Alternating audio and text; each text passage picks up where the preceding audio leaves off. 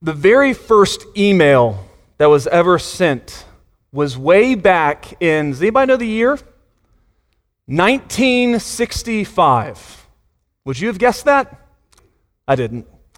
Uh, it was between two MIT students who shared a computer at a lab, and they had come up with a program that they named Mailbox, interestingly enough. Essentially, you'd leave a message in a mailbox for the next user who would then log into the exact same computer. And they would open whenever they got to the lab, and that was the first kind of email, sort of. Email took another huge leap forward a few years later when the U.S. Department of Defense linked up a few computers for inter office memos in 1969. But email, very similar to what you and I know it today, it only came a few, more, a few years later when Ray Tomlinson stepped on the scene. By this time, the program that he used to host electronic mail had grown so rapidly that receiving someone else's information was fairly commonplace. So you wouldn't know exactly who would be receiving the email that you just sent. That's a problem, I would think, um, key to the issue of email. So Tomlinson commandeered the use of an archaic, rarely used character on the keyboard that had previously only been used for business accounting, and thus the at symbol was born. Uh, from there, the rest is history. Queen Elizabeth was the very first head of state to jump in on electronic mail for department and diplomatic uses. She used her username HME2 her Majesty Elizabeth II at whichever computer she was using. That's a whole lot better than the first email address that I had in junior high. Don't ask about that, it's embarrassing. In 1978, though, Gary Thuerk, uh, a name that should go down in infamy, made his first million off of phishing and spam email campaigns. That guy's a jerk. In 1979, a 14 year old New Jersey dentistry student, you heard me right, a 14 year old dentistry student by the name of Shiva Udari, I think. Um, he was the first to patent and copyright a program actually named email. In 1989, that slogan, You've Got Mail, was first chiming on our computers. It was coined in 1991. It hosted the very first email sent from space in which astronaut Shannon Lucid emailed Houston, Hello, Earth, having a great time. Wish you were here. Hasta la vista, baby. From there, it really all devolves into what we now know as email.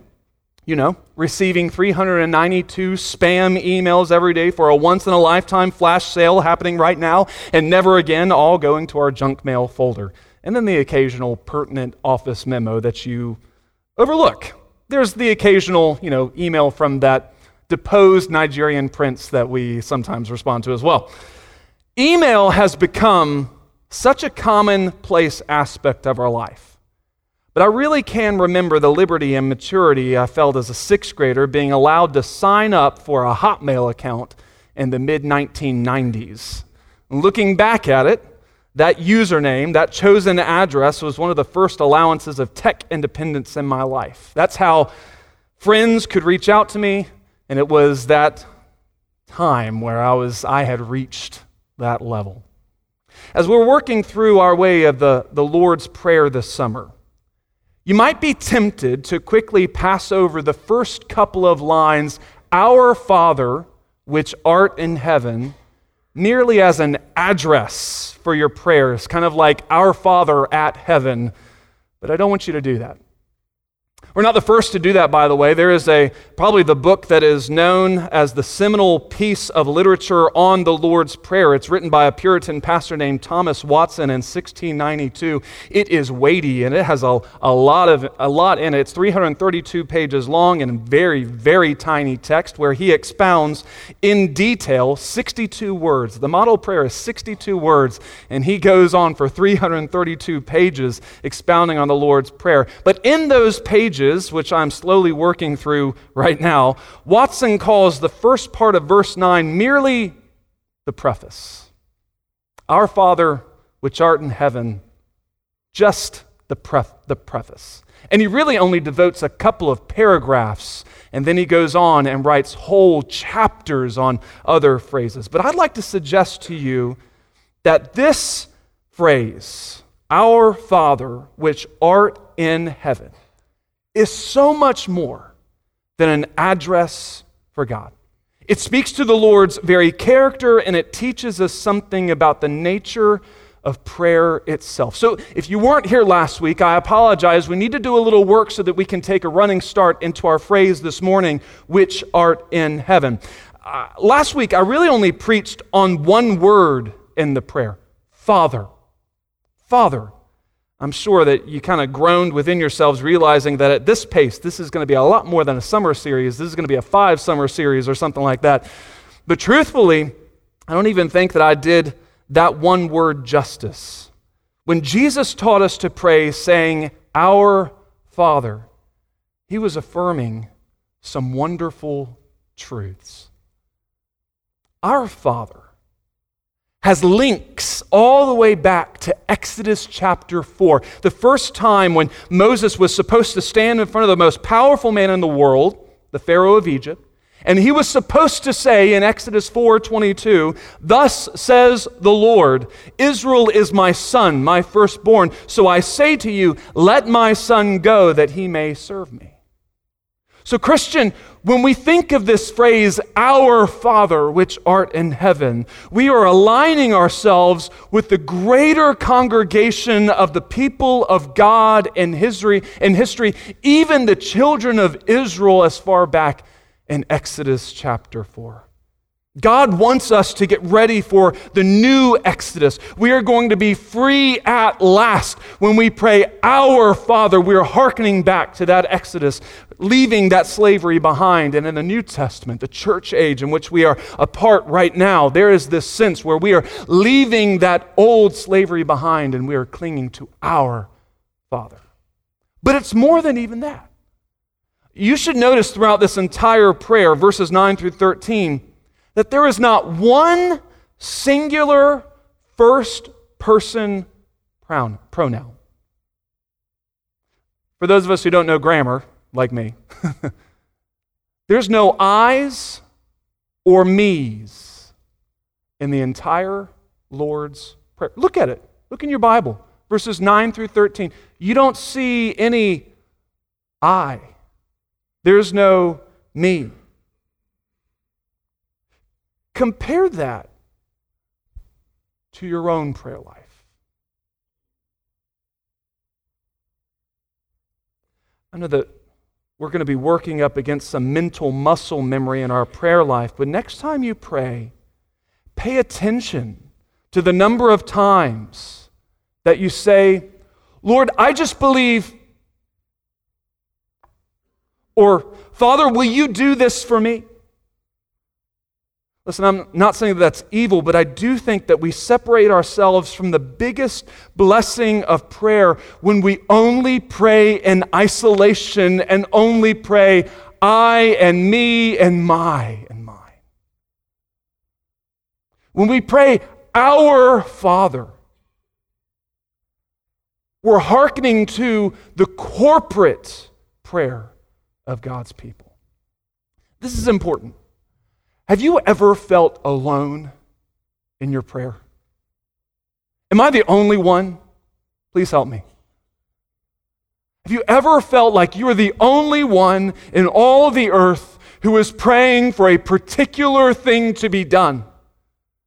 A few weeks ago, we, we cut out a little time in my Sunday school class for everyone to just kind of stop and give testimonies about times in their lives when certain key people in their life came alongside them and prayed with them over a particular issue. It was a sweet time of remembering the faithfulness of God's people who are surrounding us and wanting us to pray with each other. I, I, I, recalled the story of last year when Rachel and I and the girls, we went to uh, Moody Church in Chicago, and it was a, a commonplace thing, it seemed, that when when the prayer of benediction was prayed and, and church was dismissed, that people didn't just leave. It was this grassroots effort. People turned to each other, and there in the pews and in the seats, you had people sitting and stopping and, and holding each other and holding hands and putting hands on each, each other's shoulders, and they were just praying for each other. It was so natural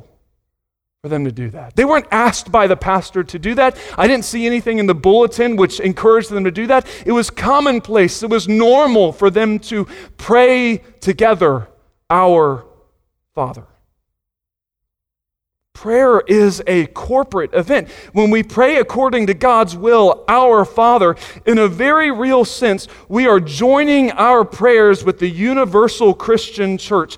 Even when we are praying alone, we are, in a sense, praying with the larger body of Christ. You say, Corey, I never heard that before. Our Father.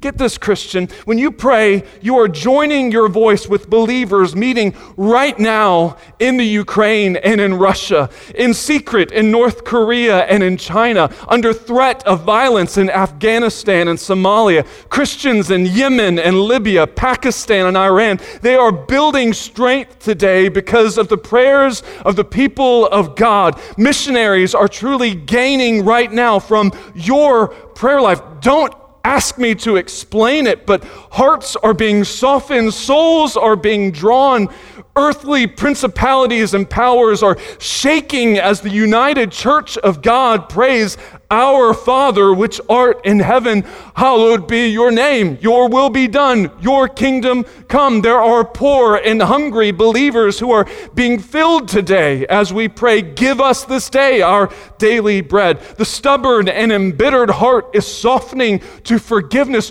right now as we Christians, we voice and forgive us our debts. The husband who is thinking of throwing it all away for a foolish tryst is being spiritually kicked. The rebellious daughter is having second thoughts when we plead, Deliver us from evil. You, Christian, right now in your pew, praying, Our Father, you are joining your heart and your voice and your prayer to the millions of other believers right now, proclaiming, Yours is the kingdom and the power and the glory forever. Amen. This communal sense of prayer. You say, Corey, I don't feel that. It's been a long time since someone came to me in my pew, put their hand on my shoulder, and said, Can I pray with you about this certain issue? It's been a long time.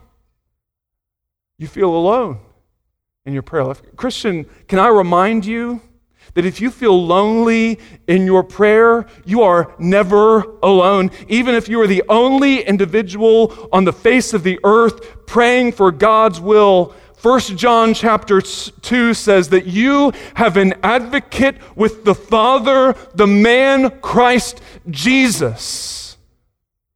Our Father. The our in our Father isn't just a, a personal plea to make the Lord a personal God, as I ended last week. I believe that's part of it.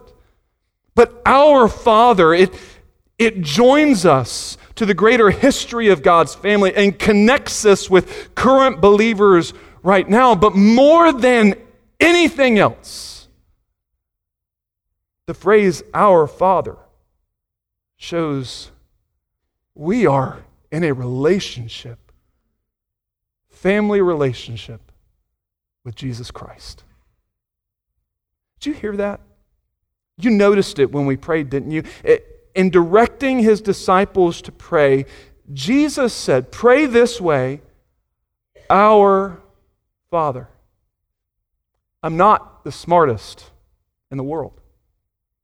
But when somebody says our, that means you and me, yours and mine. There's a common theme that you'll find all throughout church history which calls Jesus Christ our elder brother. This is taken from a number of biblical sources, but none better than when Jesus himself in Mark chapter 3, verse 35 said, For whoever does the will of God is my brother and my sister and my mother. Because of his allusion to mother, you might not think that Jesus was actually speaking of a family relationship that we have with him spiritually, but he is. In fact, Paul affirms the theological truth of being sons and daughters with the Father. Brotherhood with Christ. Romans 8, verse 16, the Spirit Himself bears witness with our spirit that we are children of God. And if children, then heirs of God and joint heirs with Christ. If indeed we suffer with Him, that we may also be glorified together. Christian, I'm telling you, if you feel alone in your prayer life, if there's nobody on, else on earth, you have an elder brother who is right now bombarding the throne of grace on your behalf. You've got an older brother, and he just happens to be an advocate, a good one who can plead your case before the good Father and just judge. You are never alone in your prayer life. Our Father connects us to those in times past, those universal and more specific. It links us to our relationship with Christ. So don't pass over our Father so quickly. It's more than an introduction. And which art in heaven is so much more than an address where you can find him. I have this habit of making all these notes in a notebook all throughout the week, and then I really set down in earnest later in the week and I type out my sermons. But if you came across that chicken scratch of a notebook, you could not make heads nor tails of what I was going to preach on Sunday morning. In that small notebook, I have in my bag in my office this rough in of the sermon from earlier this week. I wrote down something that looks like this in my notebook Address all access authority. Address all access authority. For those of you who have told me time and time again, I wish you outlined your sermon so that I could take better notes. That's about as good as you're going to get from me. That is not parallel. I would fail every middle school English class in the world off of that outline. But I think that phrase or that picture, address all access authority, I think it best exemplifies our Father, which art in heaven. You see, knowing that God is in heaven ought to remind me of three aspects of my relationship with Him. Number one, I should always stand in awe of Him. We're in a strange place in the modern church. In some ways, it's so good and helpful. In other ways, I don't know if that it's not a little bit of a detriment. We have made a relationship with the holy, almighty creator God of the universe. We have made it so casual. Nonchalant. I'm not saying that you got to wear a three piece suit before you do your devotions in the morning, but we have coming, we are coming to the Father in a flippant way. And in the good way, I, I think that that works against this hard nosed picture of a God who wants to keep you at arm's distance because that's not the God of Scripture at all. He welcomes with open arms, like our Father in the prodigal son that we looked at last week. But I ought always to approach him with awe. If you want me to explain the nature of God to you using easy, accessible illustrations, you're looking in the wrong place. This is the wrong church for you. I want you to stay, but you're not going to hear it from me from this pulpit. I cannot do that. I'll go a step further. Anyone who tries to explain God, his nature, and his abilities, through language of creation and illustrative phrases not found in God's word, they are on shaky and dangerous ground. The fact is, God is wholly other, totally other, unlike any that you can think of or compare him to. There is no one like him, not even close. It blows my, my mind when people think that they can try to explain the purposes of God. I mean, did you hear what Brother Bill read in the call to worship this morning? 1 Timothy, like this is just some passing phrase in the verse, verse 15. It calls him God. He is the blessed and only potentate, the King of kings and Lord of lords. If we just stop there in that one verse, God is described as the most glad. That's blessed. I love thinking about God being the most glad. He is called the only dynasty. Kings will bow before him, lords will do his bidding, they'll serve him. But we go on in verse 16, it says, Who alone has immortality. Literally, that means eternal deathlessness. Isn't that good? Dwelling in unapproachable light, whom no man has seen or can see, to whom be honor and everlasting power. Paul's purpose in 1 Timothy 6 is not to lay out a theological treatise of the nature of the Father. This is like passing, and he says all of this about who God is. He dwells in unapproachable light? What in the world? And that's exactly the point. He is not of this world. You have better chances than landing on the surface of the sun than coming close to He who lives in unapproachable light. But even this, no slight on the Holy Spirit breathed text, it only goes so far. Genesis 1 teaches us that God spoke light into existence, so he brought that which we cannot even comprehend into being by merely speaking it. Are you lost yet? I am. You cannot explain God. Our God, which art in heaven. When Moses asked to see God's glory, the Lord had to hide him in the cleft of the rock and allow him to only see the glow which followed behind him. When Isaiah caught a vision of God seated on his throne, he couldn't even bring himself to describe his features. He only spent his ink in his pen writing about the train of God's robe. When John was trying to write down the revelation of Jesus to him on the island of Patmos, he fell down as dead.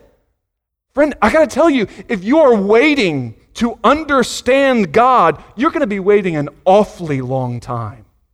No eye has seen, no ear has heard, and no mind can even imagine what he has prepared for you. If you could explain him, he would not be much of a God. If you could, if you could even explain what he does, you'd be going against God's word. His ways are not my ways, his thoughts are not my thoughts. He knows what we will never know. He sees what we will never see because He is in heaven. When I was in junior high, apparently I had a lot of reminiscence about junior high this week. I played on a soccer team. And um, as was the case for most of the teams that I played on, I think you'll see the common denominator, we were subpar. apparently, my coach was getting a little frustrated that what he was trying to explain to us wasn't really sinking in. So, in the post practice huddle, which was always encouraging, um, he asked, How many of you have even watched a soccer game on TV? Not a one of us raised our hands. None of us had ever seen a soccer game on TV. I know my audience here in Cheatham County, none of you have ever seen now, a few of you have, I'm sure.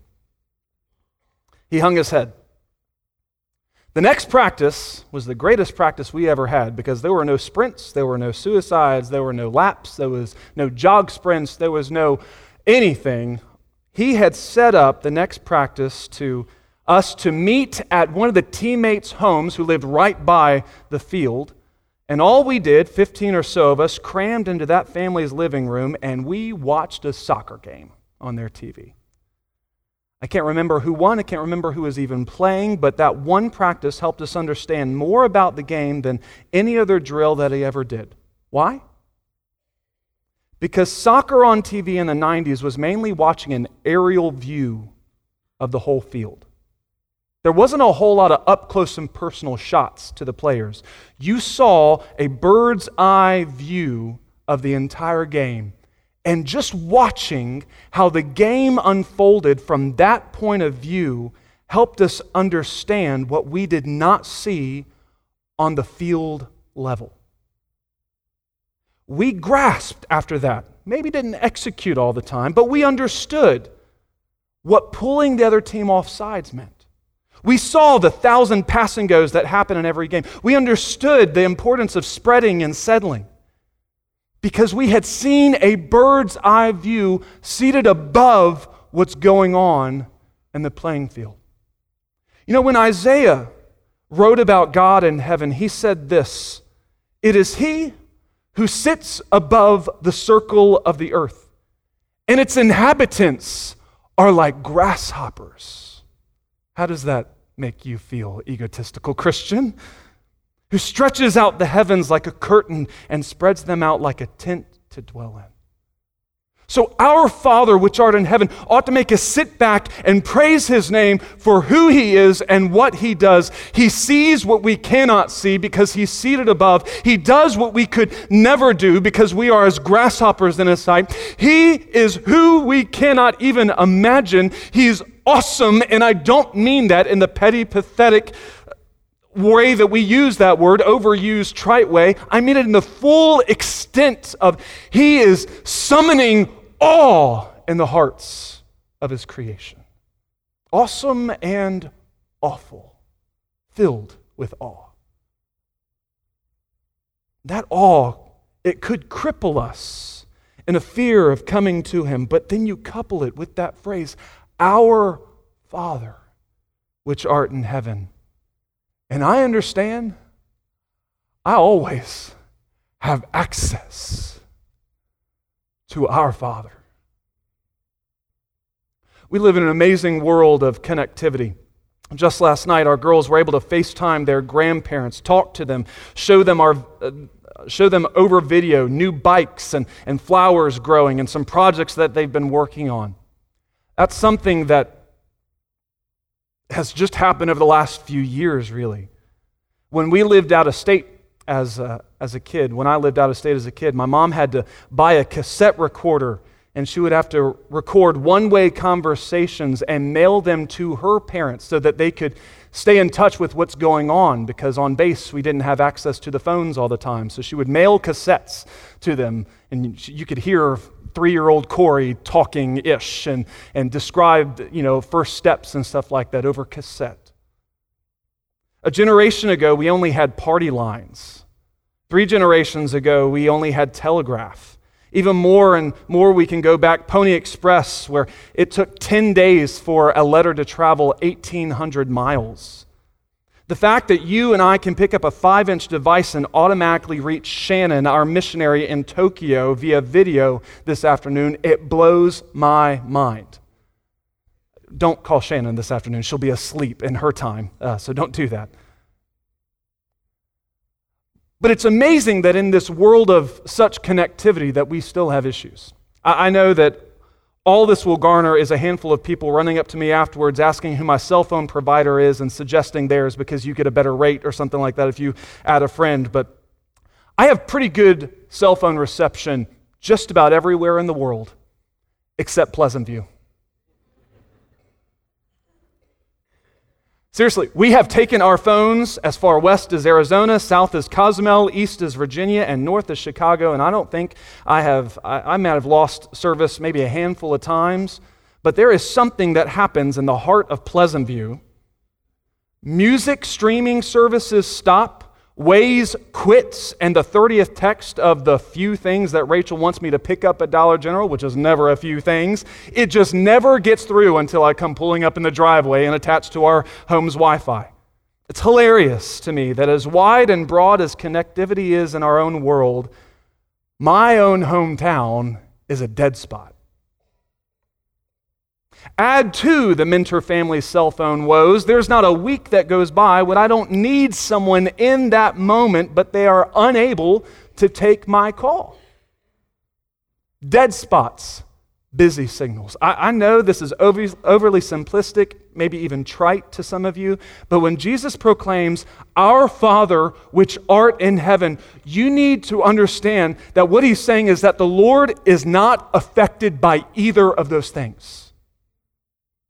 He is always accessible, never out of reach, never busy. Instead of honing in on location here, most Bible scholars believe that Jesus is claiming that our Father is in heaven. It's really a proof or a show of his omnipresence. If he's able to be in heaven, then he is also everywhere. Omnipresence is a theological term we use to describe the fact that God is always ever present. When King Solomon was praying the prayer of dedication over the temple of God which he had just built, he says in 1 Kings 8:27, "But will God indeed dwell on earth? Behold, heaven and the heaven of heavens cannot contain you. How much less this temple which I have built?" So when Jesus says, "Our Father which art in heaven," he's not saying, "No, he's, he's just up here. He's nowhere else." He's No, Solomon is saying he is everywhere, not in a pantheistic way, he's everything, but he is everywhere, always present heaven and the heaven of heavens cannot contain him.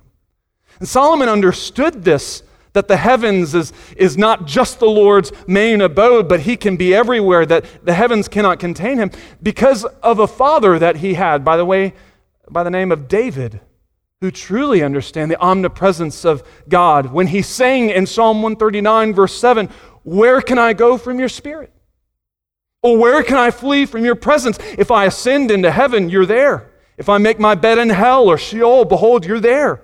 If I take the wings of the morning and dwell in the uttermost part of the sea, even there your hand shall lead me, and your right hand shall hold me. Christian, our God, our Father, can always be reached without busy signal or dead spot because he is enthroned in heaven, yet he stoops low to be with us everywhere. He hears and he knows. Our Father, which art in heaven, address, all, access, authority. When I hear our Father which art in heaven, I'm reminded that He has full authority over my life.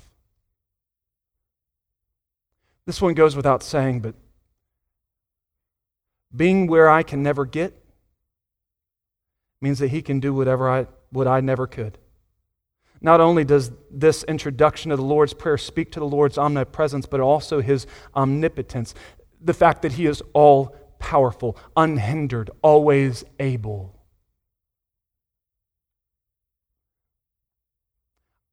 I had a totally different direction in which I was going to end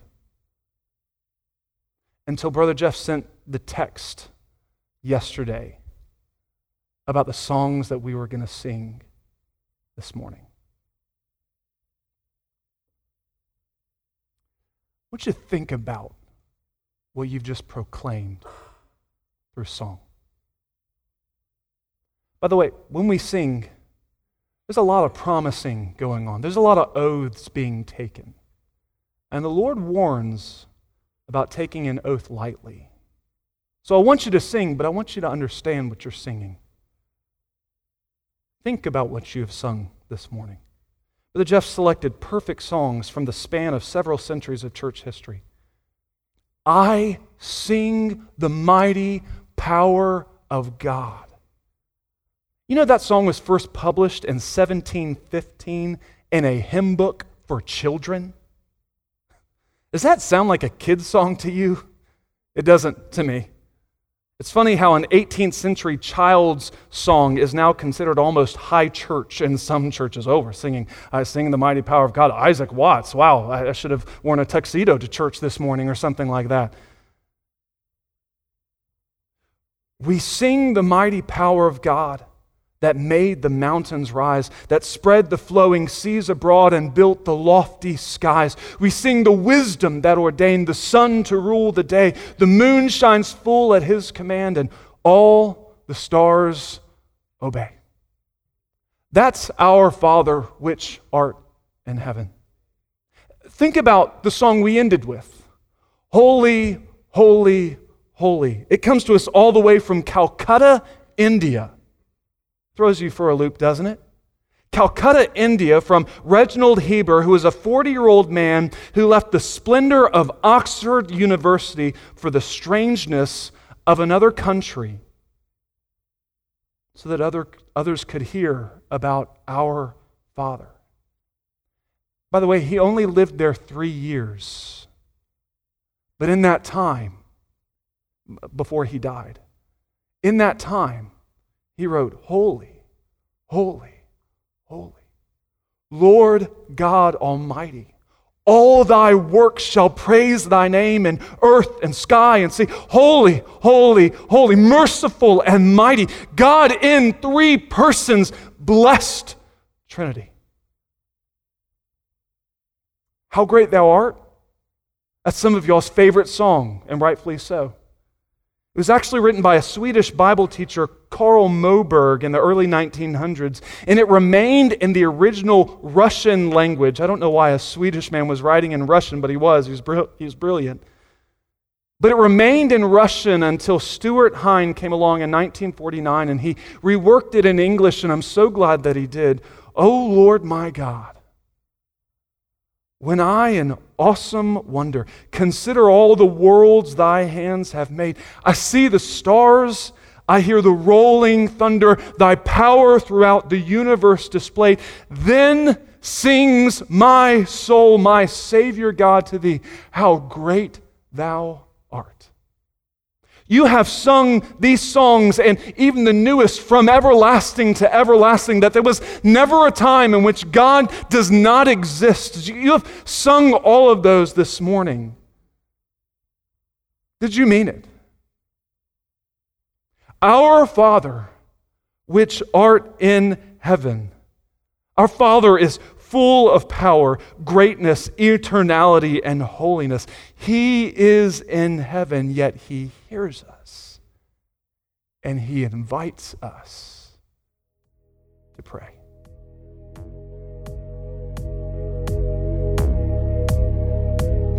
Thanks for listening to New Hope Church's podcast. If you would like to listen to more content from our church, follow us at newhopefwbc.com.